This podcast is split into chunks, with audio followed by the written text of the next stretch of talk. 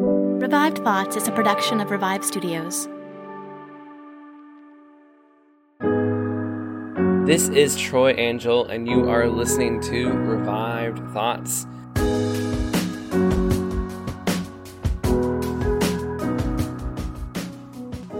We have a very different episode for you than what we normally have. Uh, even before we started recording, Joel and I were trying to decide is this a revived conversation? It's, it's not the same as most of our conversations. Those are usually tackling a broad topic, but it's also not a normal episode of Revived Thoughts where we go through the background of somebody and then we play a sermon. This is kind of just a fun Christmas episode. I recently did an interview with another podcast and they reached out to me were like, hey, you do church history. Can you give us the backstory of St. Nicholas? Come on, real quick.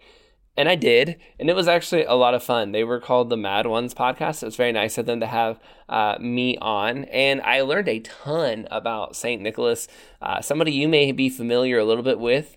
And I decided I thought it'd be fun just for an episode of Revive Thoughts that we just kind of go through his story and then kind of go through the story of how we went from St. Nicholas, this actual real human that lived, to where we're at now today with Santa Claus. Because there's just like a whole lot of interesting, kind of bizarre history of how we got from point A to point B. But I think I think we can still learn. Saint Nicholas, again, he was a real person. I think we can be edified by his story, and I think just the story of how he got so twisted and now how he's this completely different, made up person is also just kind of interesting too. Yeah, and I think so. Dear listener, if you are listening to this, your ears are not deceiving you. My voice is like two octaves lower. I, I, I had some head cold over over Thanksgiving, and I lost my voice, and it's now coming back. But I sound like a bassy robot. So this is not something wrong with your Joel, speakers. you sound manly, is what it is. You sound very manly, No doubt, I'm all for sure sound a a bit more manly. muscular Joel. albeit slightly probably more disturbing but um yeah so i i don't know anything about saint nick other than yes saint nick was a real guy he left gifts you know on people's doorsteps i think something like that but i know next to nothing about this so i can help i can be an audience surrogate and ask you questions There you go. uh, Yeah, this would have been a good one out. to, to man on the street with, where we ask people what they know about Saint Would've been a Nicholas. Because I think I think most people would agree with you. They kind of maybe know that maybe he gave some gifts. And then another famous moment of his is he slapped a heretic, which we'll talk about in a little bit. But those are kind of like the two sides of Saint Nicholas. But there actually is a really a whole lot more to his story. He's he, he actually is a really cool guy. I did not go into this research project expecting to like walk away so impressed with St. Nicholas, but I really was. I actually was really impressed by what I learned about him. So, Joel, Okay. if you are ready, you can get a St. Nicholas uh, deep dive real quick. yeah yeah let me let me take it away here well first of all how was your thanksgiving troy It was okay. Yeah, it wasn't too bad. Do they do? They don't do Thanksgiving in Cambodia. Not even a little bit. Not even a little bit in Cambodia. So this No, is just a, a Fraser tradition over there. Yeah, we kind of went out to eat and took some friends out to eat, and it didn't turn out as great as we were hoping. And so it was a little bit of a bummer day. Plus, we had to work, so it did feel a little down. Um, but then another American saw us, and we didn't even know there wasn't any other Americans in this city. And he paid for our meal before he like wandered off. He was there. He was actually eating a turkey. Um, so he had like prepared it at the restaurant we were at. He had prepared it beforehand to be like a real Thanksgiving meal. Um, but then as we got up to pay, he grabbed, you know, like we saw Elise getting ready to pay and paid for our meal. So that was really nice. We felt really grateful for that. So we were thankful for the Lord giving us a free Thanksgiving meal, um, which was probably which was really nice. So, but that was it. We took some friends out. It was pretty chill. So that that wasn't quite as festive as the usual Thanksgiving fare. That's awesome. What about I, for you, other than being sick? I so I wasn't actually sick like during the Thanksgiving festivities. It was over the weekend that that I caught a cold. Some someone at Thanksgiving festivities gave me the cold, probably, and uh, and subjected me to that. But um, no, wait, man, I made out. I feel I feel bad now. I feel uh, bad telling you my Thanksgiving. Based on No, based on yours, okay. man, I went to my family parents on uh on Thursday. Oh no, sorry, the other way. I went to the in-laws on Thursday, and then I went to my family on Friday, and uh, took home leftovers from both. Man, I'm still eating turkey sandwiches. It's it's living the life. It's great. That does sound really good. I will say, Joel, it. I've known you. I mean, I think it's fair to say. I think we've known each other for a decade, right? Yeah, like I'm pretty sure. a that we, decade yeah. So been a decade. Your I've never heard you sound like this. Like your voice is so. I am creeping out myself, honestly. if you were to tell me that this was like a prank show and you actually had another guy in the room and the real Joel was sitting next to him like cracking up, I would believe you because that's how different your voice sounds right now. I feel like I sound like a like a grumpy old lady.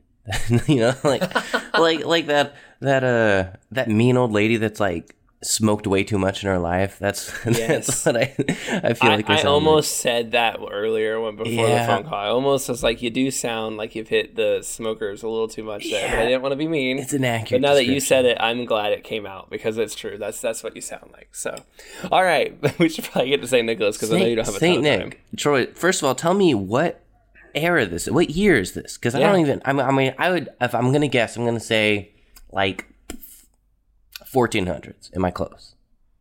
You are actually it's right around uh, not even like slightly close dude. It was he was born in the year 270. I did see a couple places say 280, but I think 270 is probably the more likely time he was born. So somewhere between 270 and 280 again, most likely 280. Uh, he lived in the Turkey Middle Eastern Asia area, kind of that biblical region of the world. And the legend is that he kind of gave away all his wealth. Now we're going to get into it in a little bit and how he did that. But I did want to say just from the start though when I saw that that is such a common thing during that era of Yeah. time. We have Basil doing that. We have Gregory of Nazianzus kind of doing that. We have Chrysostom living in a cave just to be close to the earth. And I just think there's something about how intensely these people believed in giving away their wealth mm-hmm. and living for God just just completely on the lowest rung of society so they can be the closest they can to others. And I think it's so easy for us to look at the story of Jesus and the rich young ruler and we go, oh, you know, he says give away all his wealth, but he didn't really mean it, right? But I love that these guys go, you know what, he must mean it, and they literally do it. And I go, man, I, I, I just think it's cool. I wonder if we've missed something where we kind of we look at those passages about giving away wealth and we assume, well, he doesn't mean don't be a good steward. Obviously, he wants me to be wealthy. And I'm like, well, I don't know. Chrysostom, Basil, and now Saint Nicholas, they all really thought he meant give it away and live close to the earth. And they all came from well-off places. They, you know, squandered the family inheritance, but they didn't. They gave it to the poor and made them better. And we remember Saint Nicholas today because of that. But St. Nicholas, he actually has kind of a tragic backstory. You know, he's kind of a if you're looking at your Marvel superhero kind of thing, this he's got a he's got a tough backstory. Um, his parents also cared a lot for the poor. They were Christians. They wanted to love on the poor, and in the process of doing that, they both got sick with a terrible plague that had been going around at the time, and both of them died when St. Nicholas was pretty young. And I don't know how young. I don't know if he was 11 or 3. Like it doesn't say how young, but he was still pretty young. And so he ended up growing up as an orphan. Yet he so respected his parents' legacy. He so respected the, the what they had been doing and what he grew up about them, knowing about them, that he decided he too was going to dedicate himself to helping those who were sick and taking care of them. And he was known for having a really soft spot for them, probably because as somebody without parents, he knew hardship himself. He became a bishop at a fairly young age, which is what all the websites said. They all said like he became a bishop at a fairly young age. But do you know what the young age they considered a young age for being a bishop was, Joel? I'm gonna gonna say 12. Yeah, I know. See, that's when I think young, I thought like 12, 15. Let's see, Charles Spurgeon became a preacher at 17, like started having church around. So I'm thinking young, right? No, 30 is what they were all. He's a young bishop at the age of 30. And I'm like, that seems pretty old. I mean, that's literally when Jesus started his ministry, right? Like, I, I don't want to. But I am 30, so like you know, to me that feels like an old age. Like we we've come and we've come and arrived, if that makes sense at that point. But no, all, I saw multiple websites that were just like, "This is very old. He's 30, he's very young. He's 30 year old bishop." here." Now answer this. I'm gonna interrupt you here. So we call Uh, him. Saint Nick. So I'm assuming at some point he was given saint status from the Catholic Church. Yeah, so he does some he does some funny um oh we're getting to those. He does some miracles cuz if we remember we did an episode on St. Augustine a while back and to be a saint you have to have something miraculous happen.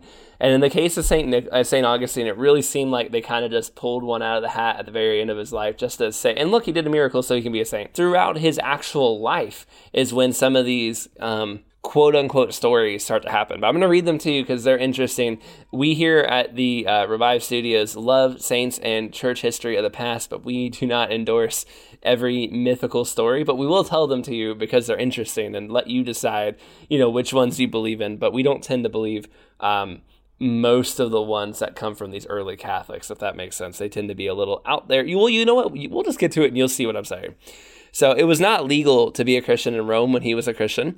And so in the year 303, again, he'd been, uh, this probably be about 33 years old. He's been a bishop now for a few years, but that was a terrible year for Christian persecution. Emperor Diocletian is famous for being like the last really bad Roman emperor who persecuted the church, but also like the worst of them.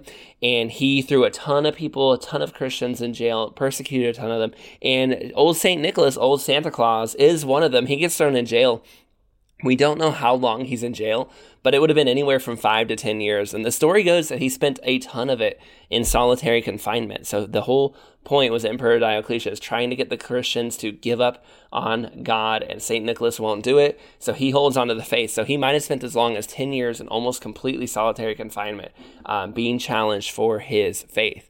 So something you don't think about when you think of St. Nicholas is how that guy uh, spent a decade living for the Lord. But it might have been as short as five years. But I mean, still, that's a very long time.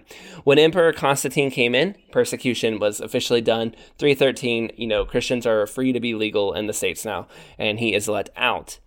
Now, one of the most famous stories, I believe, happens. We don't know when it happens, but I believe it happens after this. When he gets out of jail, he starts to go back to giving away his wealth, and he finds out this story is pretty much like we're we're pretty sure something like this happened. It may not be exactly as the story goes, but it's probably happened pretty close to it. Where there was a rich man who lost his money, and he was kind of poor now and he had three daughters. And in those days, you had to pay a dowry for your daughters to get married and he did not have any money. And so it was looking like he was going to have to kind of push them off. They were either going to be slaves or something sad like that. And, you know, his daughters had grown up in wealth and luxury. They would have done poor as slaves, and, and who would do well as a slave, right? And so St. Nicholas heard about this. He knew this guy was too prideful to accept money straight up, but he knew also this guy was desperate to get his hands on a dowry. So St. Nicholas kind of comes to his house at night, takes out a gold coin or two, and throws it like through the roof of his house into his house and runs off. And the legend goes that it landed in a sock you know, a sock or a stocking, right? And you're starting to see what's mm-hmm. happening here. And so we get a gold coin in the stocking. Well, he has enough money to pay for the first dowry. He's so excited. But the second daughter gets of age. She also needs a dowry. And St. Nicholas kind of repeats, rinse and repeats, throws the gold coin in, lands in a sock maybe. Bada bing, he is runs he, off. The is he throwing this through excited. like a window? How's it? How's it getting? So the story says he threw it through a chimney, but I don't think they had chimneys back then. So I'm imagining like some slat in the you know hole in the uh-huh. roof. I don't know what the construction's I'm like. Surprised they the found idea the is he's throwing it in. If I yeah, if someone threw right. coin in my sock, I, I mean it wouldn't show up until I found well, it. Well, you know, maybe what he did was put the gold coin in the in the sock and use the sock like a slingshot to throw it in, right? Like that would work. You kind of give it that weight and make it easier to I see. And they probably didn't have as many socks back. Do they have socks in two hundred? uh, stockings, socks. Stock- I mean, they maybe probably had something. You got to keep the toes warm. They did. You know what they did because actually the socks comes up again in a minute. So gotcha. they did have some kind of form of stocking or sock that that was relevant to the story. Finally, this guy, by the way, He's two daughters already, but he really wants to know who's been saving his daughters' lives. So he kind of tells everyone, "Hey, my third daughter's ready to be married, but I need money." But he's kind of on the alert this time, so he stays around his house. He's hoping to catch whoever it is, and lo and behold, maybe the sock and the coin, whatever it is, comes into the roof again, and he takes off running right out the house, runs as fast as he can. He sees somebody running in the dark away from the house. He runs up and grabs him. He's like hey, it's you. It's, it's Nicholas. You're the guy. And Nicholas goes, I was just in the neighborhood, unrelated, takes off. And so he tells everyone it was St. Nicholas. Don't let him tell you otherwise. Of course, his name wasn't St. Nicholas yet. And so everyone loves this story. And Nicholas did lots of other generous gifts like that. But when people heard this one and they could tie it to him, they started to leave socks. So they did have some kind of stocking sock thing going on. They started to leave them outside their house. You know, people were like, hey, if you're going to throw money to him, maybe throw money my way. And the thing was, Nicholas did. He would drop little presents, a little bit of food, a little bit of money off at different people's houses in these stocks and the socks. And so people were so excited. They never knew what they were going to get.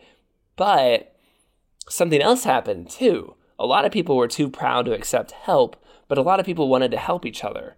And so when other people saw these socks open, they realized, hey, I can put some money in your sock and we can just say it was St. Nicholas, right? And you'll get some help that you need. I won't hurt your feelings. And, you know, we'll just all say it was St. Nicholas in the fair. So people started doing that for each other. They started leaving presents, started putting things in each other's socks like that. And it became a big thing.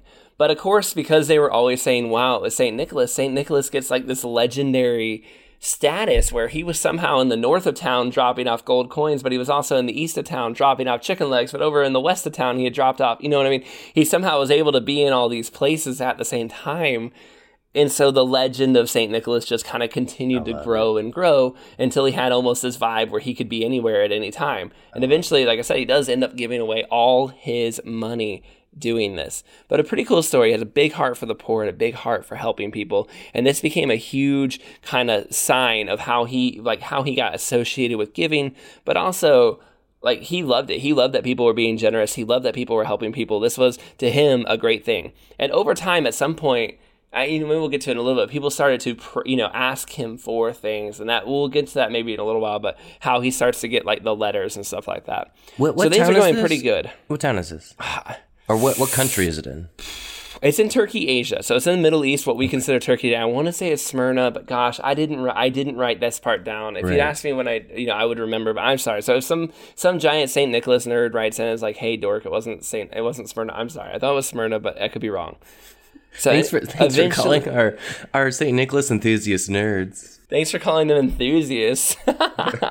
hey, I feel like a Saint Nick nerd right now, so that's why. All right. So the another famous story of Saint Nicholas is probably the most famous. If you've heard of if you've heard of Saint Nicholas, you're in any kind of like Christian circles, this is kind of what he's famous for. He gets called into the Council of Nicaea. This is a big deal. Arius is out there. He's a heretic. He's saying that Jesus is a created being, that he's not God eternal, a member of the Trinity, that there is no Trinity. Instead, that Jesus is the highest order of creation, the best of created beings, but he is a created being. So people get together as a big council. We need to decide what do we believe about jesus and who god is. And saint nicholas is there. Now it'd be cool to be like saint nicholas wrote the nicene creed but saint nicholas was one of like 300 and something people that were there. So it's not like he was the only guy. But when arius gets up to speak and starts giving his arguments from scripture of why he thinks jesus was a created being um, our our friend Saint Nicholas did not like what he was hearing. Thought that God was being deeply insulted, and uh, just kind of gets up in the middle of it and just either slaps Arius across the face, Arius across the face, or punches him and knocks him out, and th- you know knocks him to the ground. So jolly old Saint Nicholas, ho ho ho, slapping and taking down a heretic. Now some people think that's pretty funny, you know, taking down a heretic. Some people go, how could he do this? That's you know terrible. But I I land more on that that's kind of funny. But it, he got in trouble for it. Um, you're not allowed, you know, Christians aren't supposed to hit people for starters, but you're really not. So bishops are really supposed to never lay hands on each other. So for a bishop to just slap another, you know, bishop, even this bishop was going to be labeled a heretic soon. You can't do that. He got sent to jail. So this is the second time he got in jail in his life, although this one was more deserved than the first time.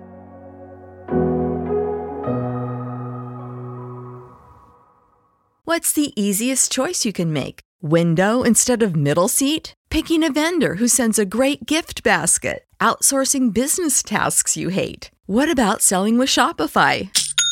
Whether you're selling a little or a lot, Shopify helps you do your thing, however you cha-ching. Shopify is the global commerce platform that helps you sell at every stage of your business. From the launch your online shop stage to the first real life store stage, all the way to the did we just hit a million orders stage. Shopify's there to help you grow. Whether you're selling scented soap or offering outdoor outfits, Shopify helps you sell. Wherever and whatever you're selling, Shopify's got you covered. Sign up for a $1 per month trial period at shopify.com slash try. Go to shopify.com slash try now to grow your business, no matter what stage you're in. Shopify.com slash try.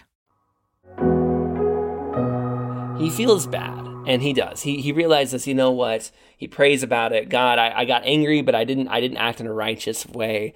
Um, he starts repenting to god. He goes you know what god? I i did the wrong thing. I should not have done that. That was not the way to behave. You know i didn't glorify you. Even though i was righteously angry for you i was not glorifying you. That didn't help Well, you know he realized his mistake. And this is one of those miracles happens. Um, it's the middle of the night. He's praying. He's repenting. He's feeling bad. He looks over, and whoa, what's this? His chains have come off, or they're just no longer on his arms. And what's that sitting over there in the corner? It says, it's his bishop's robe and his bishop's staff and his bishop hat all waiting for him, just right there, folded and ready to go. So he goes over, it's like this must be a sign from God. He puts it all on, he's ready to go, and he's praying. And in the morning, the Roman guards show up and they see him fully decked out, no longer in prisoner clothes, but fully ready to go for a council. They tell Constantine, Constantine, it must be a sign that God wants him back in here. And so they bring him back in. He spends the rest of the council. He's in the council, doesn't slap or hit anybody anymore. And that's one of his big miracles, you know look, I don't know. I wasn't there. It seems seems like a strange one, but that is that is how the story goes. If that makes sense. So you can choose how much of these miracle moments uh, you you want to believe in.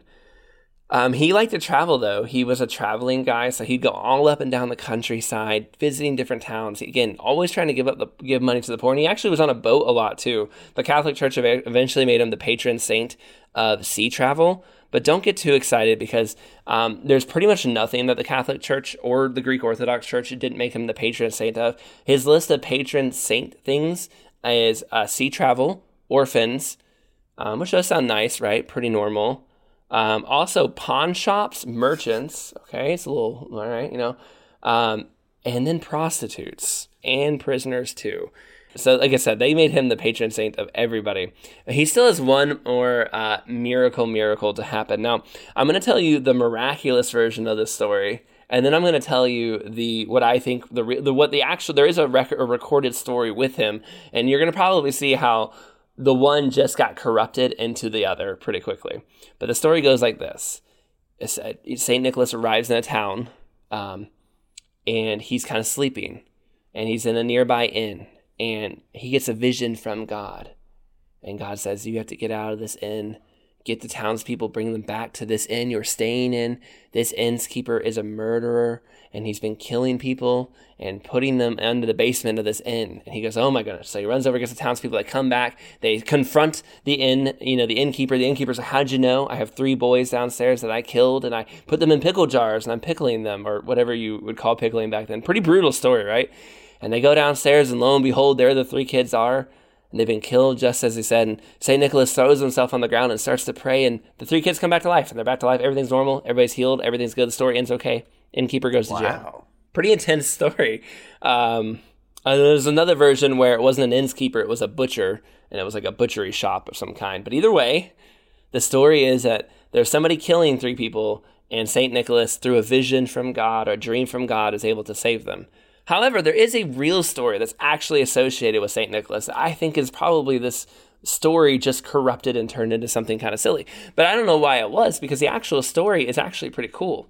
There are three men that were put on death row for execution all of a sudden in town and they are what and they are just basically decided out of the blue these three people need to be killed for a crime. The crime's not really described what it is.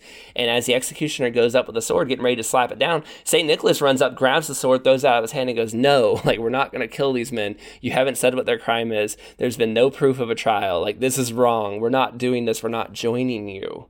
No and the town doesn't know what to do. Their bishop and this, you know, the executioner and this public nobleman kind of get into a spat. The bishop being St. Nicholas, and eventually they kind of call it off and they don't know what to do. And the next day, this man runs up to St. Nicholas. He's like, I couldn't sleep. I can't eat. You know, it was me. I'm the one. I'm the one who caused these three men to die. I bribed an official. They were business partners of mine. Things went south. And so I bribed an official to kill them off.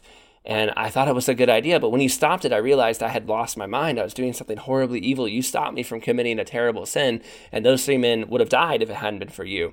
And so St. Nicholas gives him some repentance jobs. He has to confess. Everyone, you know, boo on him, but he, he gets right with God, and the three men's lives are saved. And I think that's a pretty cool story without the miraculous, you know, moment. I think it's pretty courageous of somebody to run up and stop an executioner point blank anyway. I don't know why we needed to necessarily make it all exciting and add other stuff to it, but you know they got to make him a saint somehow. So anyway, let's move quickly. You know, it is eighteen hundred years old. Um, you just it is stuff. Stuff gets got to add some pickling to the story after a while. You gotta right? spice it up. If anything, one, one thing I do appreciate is about stories like this, though, is you can really see how legitimate a lot of other stories we cover on our show are by how magical and mythical some of these stories around St. Nicholas are. Like, you can compare and contrast this to, like, our episode on, on uh, Gregory of Nazianzus, and you're like, well, those two, that one seems pretty tame compared to what St. Nicholas has going on. The final miracle associated with him is that when he died, magical manna oozed out of his body to heal people in the village. And I mean, they really wanted him to be a saint. So there's the end of Nicholas, the magical man who had a ton of stories added to his life. This guy who was the patron saint of, I don't know, like a thousand things. Oh, the town was not Smyrna, it was Myra. I did write it down in my notes. So he's a big deal. Now, I want to, we don't have a ton of time, so stay close with us, audience. We're going to kind of build off of how did we go from this guy, St. Nicholas, to a guy riding in a sleigh with flying reindeer? Because there is a story of how we got from point A to point B, too. I will say, He was- right off the bat, though, there are far more similarities between what you just said and modern day Santa Claus that I did not realize were there. There are. So, for example, let's start with the stockings thing. So, people originally putting out their stockings, right? Look, waiting for a present at night. And eventually people go, he's a patron saint, right? So you start praying to him, God, can you give me, you know, sorry, God, like I they would pray to Santa. I don't know. So they're praying, can you give me this present? And let me just skip, you know, the the sock thing, right? And then eventually somehow that translates into let's skip over the praying and let's just write him letters and put it in the sock. And then, you know, eventually those letters are heading to the North Pole. But that's how we get to the, the whole idea of writing letters. It was the Catholics who were praying to him. And then again, eventually those prayers turned into written things. Now, he was a pretty big deal. People liked him all across the empire, but Myra was really where he was based and located. But as the Catholics kind of started to celebrate more and get into more feasts, they actually gave him a festival day. All the saints got to have a day, and it was December 6th, where, not December 25th, mind you, December 6th, where you were supposed to maybe give a neighbor a present or do something nice for him the night before, and he'd wake up and he'd have something. Now, this, by the way, speaking of magical things, his bones are also magical. In the 1200s, some pirates raided the town of Myra and stole a good chunk of his bones. But what I really liked about this story was then the next year they came back and got the rest of his bones. So they brought him back to Italy. They people liked his bones, so they're like, "Well, let's go get the rest of him." Which I just think is funny that they just came back and were like, "We we actually do need the rest of his body. We said we'd let you have some, but sorry, people back in Italy really love this thing." And so they go back. So his bones are spread out throughout Europe. That kind of helps build to the legend of who he is. You know, when patron saints have bones there, then you can pray directly to them, right? So that kind of voila, it makes it more exciting. Also, as the Catholic Church is going into more pagan territories, this story of St. Nicholas was really affected by the character Odin. Odin has this big, long white beard. He's this old man. He moves through the night and he gives presents. And it's around the same time of year as Christmas time. And so, if you're a pagan and you're kind of like looking to kind of incorporate some of their stories, St. Nicholas fits really well with you, but you don't want to lose Odin either. And so, they created this blend of a character called Father Christmas because you know he's kind of christmas time he's giving presents saint nicholas does the same thing very similar but odin's original name was allfather so clearly that you know if you've ever watched thor they call him the allfather so it, clearly they're trying to keep what they had before. Father christmas is literally just like a thorized pagan version of uh, St. Nicholas. But that does help build the legend because now you have people all over Europe celebrating. You also have these nuns in the Middle Ages in France who they want to take St. Nicholas's festival day, the feast day, seriously. And so on they start this tradition in France and it kind of goes all over where they will bring food to people on December 5th, leave them a whole bunch of food out the night before and the night when they and they wake up in the morning, oh my gosh, there's an entire deer or whatever waiting for them from these nuns. And this kind of catches on. People really like this idea of anonymous giving.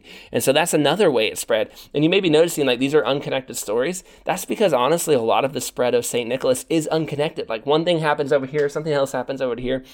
And it all boils into the same stew, but they're just random things happening all over. During the Renaissance, people were kind of moving back into pagan celebrations, and there was one called Saturnalia, and people would stop for a week and throw a wild party around Christmas time again. And instead of saying, and they would say to each other, low, low, low, Saturnalia," and eventually that kind of got morphed into ho ho ho. So instead of low low low low ho ho ho. Anyway, so there are just these little things that keep getting added to the pie. But America did not like Christmas. The Puritans don't want some weird festival with an Odin like god guy coming around going low, low, low, Saturnalia. Like, they don't want any of this going on. This is a Catholic thing. This is a pagan thing. This is a Renaissance thing. Like, they hate it, basically. So when they come to America in the early days, like, Christmas is not like a super holiday they like. Thanksgiving, go celebrate Thanksgiving. Like they're bigger fans of Thanksgiving. They don't mind Christmas. Obviously, they enjoy the birth of Christ, but they don't love all this other stuff. The St. Nicholas guy, I mean, he's literally a saint. We could do without him, right? And so it kind of takes a while for Christmas to kind of settle into America. Now it's there. There are newspapers in the very early 1800s of merchants taking out like Christmas Day sales in newspapers. So, like, it is a real holiday. But the St. Nicholas side wasn't coming over to America. They didn't really know what to do with him until the early 1800s poetry. You know, we mentioned on our episode of Cotton Mather that during that time in the early 1800s the new englanders were trying to move away from puritanism and one of the things they did was they started to like make all the bad things that happened in puritanism about the salem witch trials. Well something else they were starting to do was kind of bringing over european ideas but trying to make them something new right? And so this poem went out called the children's friend and it talked about a man named santa claus which is very similar to the dutch word sinterklaas. And by the way, the Dutch have a version of Santa Claus. The Germans have a weirder version of Santa Claus. There's like a version I want to say in Romania where it's like an old woman on a broom who drops off gifts. So like there's so many twit like they've gotten to so many interesting places over there in Europe at this point. But the Dutch have this version called Sinterklaas, which is where we get the word Santa Claus, and he would come into town and drop an orange off in your stocking, and that was a huge treat. And he would drop off three of them, three oranges, and it was supposed to represent the three gold coins of St. Nicholas. And getting an orange in the middle of winter in Holland or the Netherlands, I mean, that's a huge rare treat.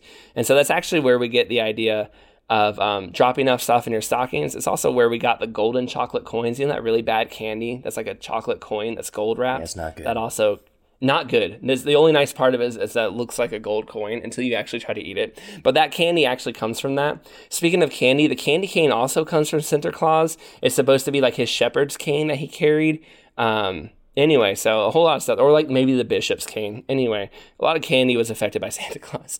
And this story, the children's from this poem, he run, he flies around with reindeer, but he has no religion. Santa Claus in this poem, you know, Santa Claus here, this guy is not a saint. He's just Santa Claus. He's not a Catholic. He's he's just having a good time with flying reindeer and presents. And people love him. They're like, hey, we can get behind this guy. I don't want some Saint Nicholas Catholic, but I can get behind Santa Claus because this guy is religiously unaffiliated. He just happens to show up on Christmas. You know, he's just a good Christian, basically. The next year, another poem, an anonymous poem, comes out called The Visit of St. Nicholas, but we call it Twas the Night Before Christmas. And that poem really cements the idea that there's going to be a red guy on your roof dropping off presents with flying reindeer. And that's about 200 years ago. So, I mean, that's when America really started to embrace the idea of a Santa Claus.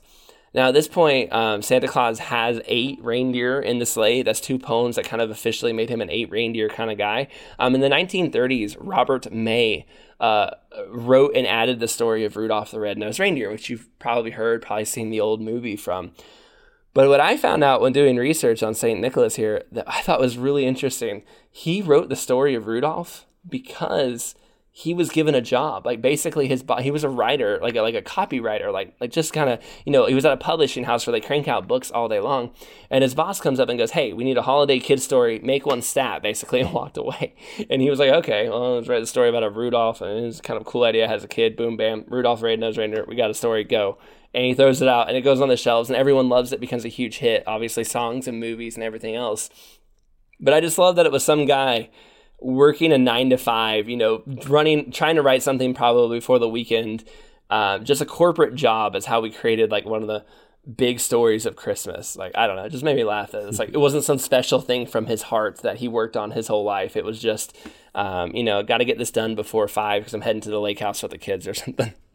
So, anyway, uh, in the 1800s, there were some cartoonists. They started drawing pictures. The original Santa Claus is kind of creepy looking. He's short and elf-like. He's nothing like what we have. But the guy who, not Thomas Nast, is a cartoonist who started to make him. He started with the elf and just kind of making him fatter and fatter until you had jolly old Saint Nicholas. Um, by the mid 1800s, shop owners started to do these big Christmas sales, like I said. And uh, one of them in 1841 put up a statue of Saint Nicholas and said, you know, in his newspaper was like, come shop at my store and your kids can see St. Nicholas. Well, families came from everywhere to see that statue of St. Nicholas. And so then, you know, the next year, more stores started putting out statues of St. Nicholas. And eventually, some of them were like, well, we have St. Nicholas impersonators. And you can see where we're going with this, right? And then eventually, we have Santa Claus workshop. And then come get a photo with your kids. Boom, bam. Capitalism brings you the store. You know, that's why people go to the stores to take those pictures and shop. It's because of this one Philadelphia shop owner who wanted just a little bit of a leg up on the people around him. And then finally, probably the final nail in like the Santa Claus is going to be everywhere was the Salvation Army raising money around Christmas time. They told all their people to dress up like Santa Clauses. And at that point, it was pretty much a thing. Santa Claus is all red. He rings jingle bells. He does the poem, and that's he's officially in like the consciousness forever. Now, there was a thing on the internet that went around. It was kind of more prevalent 10 years ago, but the idea was that Coca Cola created the idea picture of St. Nicholas it's a cool kind of fun idea. I think it would be kind of neat if, you know, we were controlled by Coca Cola and our image of St. Mm. Nicholas, but this is not likely true. The Santa Claus Coca Cola campaign didn't start until the 1930s. Now, they did a really big campaign to sell Coca Cola in Christmas because I don't know if you know this, but people weren't buying Coca Cola when it was cold out back then. We doesn't stop us now, but back then people couldn't didn't drink cold drinks when it was cold. They drank they drank cold drinks during the summer. In fact, Coca Cola was invented to be a summer drink because people didn't know what to drink during the summer. Anyway, so now they're trying to sell it. So they got Santa Claus pictures everywhere of him drinking a Coca Cola. It was a nice coincidence that Santa Claus wore bright red and Coca Cola is bright red. But the idea that Coca Cola created this image of Santa, it just doesn't play out. The image was already pretty set in stone by the late 1800s. So those are pretty much all your Santa Claus facts. That's how we went from a guy who punched a heretic and was helping the poor to this other guy who's drinking Coca Cola and is in your store so your kids can shop. Pretty much, in fact, we almost did the exact opposite. We took him to the exact opposite place of where he started, which was give your money to the poor, uh, enjoy him while you shop. so, yeah. Right. Yeah. That, man, that is all your party facts for December are all right there. Anytime you're at a party talking about Christmas, you got ammunition now to bust out a fact of the show uh, have your pick. There's so many good ones yep. there. I thought it was interesting how quickly the world adopted the values of Saint Nick. You know, in Europe, there, like how how long would you say it was before the rest of the world was like, "Hey, I'm going to take these things that I like about Saint Nick and uh, make them." You know, it, it seems it seems so much like the world is wanting to to take the good things they like from Christianity while uh, yeah. separating themselves from it and isolating themselves yeah. from it so they don't have to, you know, acknowledge it. Um, when would yeah, you Santa say Santa Claus? If you show picture, kids pictures, I mean, I think Mickey Mouse maybe beats Santa Claus, but like Santa Claus is one of the most recognizable thing worldwide. Doesn't matter if you're in Africa, you know, in the Middle East. You don't have to celebrate Christmas, but you see a picture of Santa and you show it to a kid, almost in every culture around the world, and they know who that is. But do they know its associations with Christmas? Do they have any idea why they why people in the West celebrate this fat man? I mean, I live in Cambodia, something we have to deal with right now. We're going through the Christmas story in our chapel, and we're having to show them like you know, Christmas is more than just Santa Claus and presents and stuff like that. Like that's just kind of a sideshow to what Christmas is really supposed to be about. And so it is kind of crazy to me how how much like the world took this idea, took parts of what we like about Christmas, but just kept twisting it and twisting it. And and I'm like a super Santa hater. I don't personally do Santa with my kids, but like when I see a Santa, I'm like, hey kids, look at Santa. Um, but I kind of was one of those guys who's like, I want the credit for the presents, so I don't really have Santa show up presents. But my kids still think Santa's fun, and we'll you know go, hey look, it's Christmas kind of thing when we see him. So like I'm not like a I'm not one of the Satan Claus kind of guys. I don't necessarily see it like that. But I will say after doing this, I really enjoy the original Saint Nicholas. This guy who had a lot of money but just kept finding unique and fun ways to give it away so he could show the love of Christ. I'm like that to me. I wish we could get that spirit back. I wish Christmas in our minds was like a time to really just go above and beyond and give to others because I think that's the real, you know, I to say the real message, but that really was the real message of St. Nicholas. Awesome. And it, hey, if you're feeling festive, if you're in the, the December Christmas spirit, um, we got some merch. We got some shirts and mugs and stickers Troy, do you want to tell them about it? I love that you use merch. Like merch is the old man. We got some swag you can check out, right?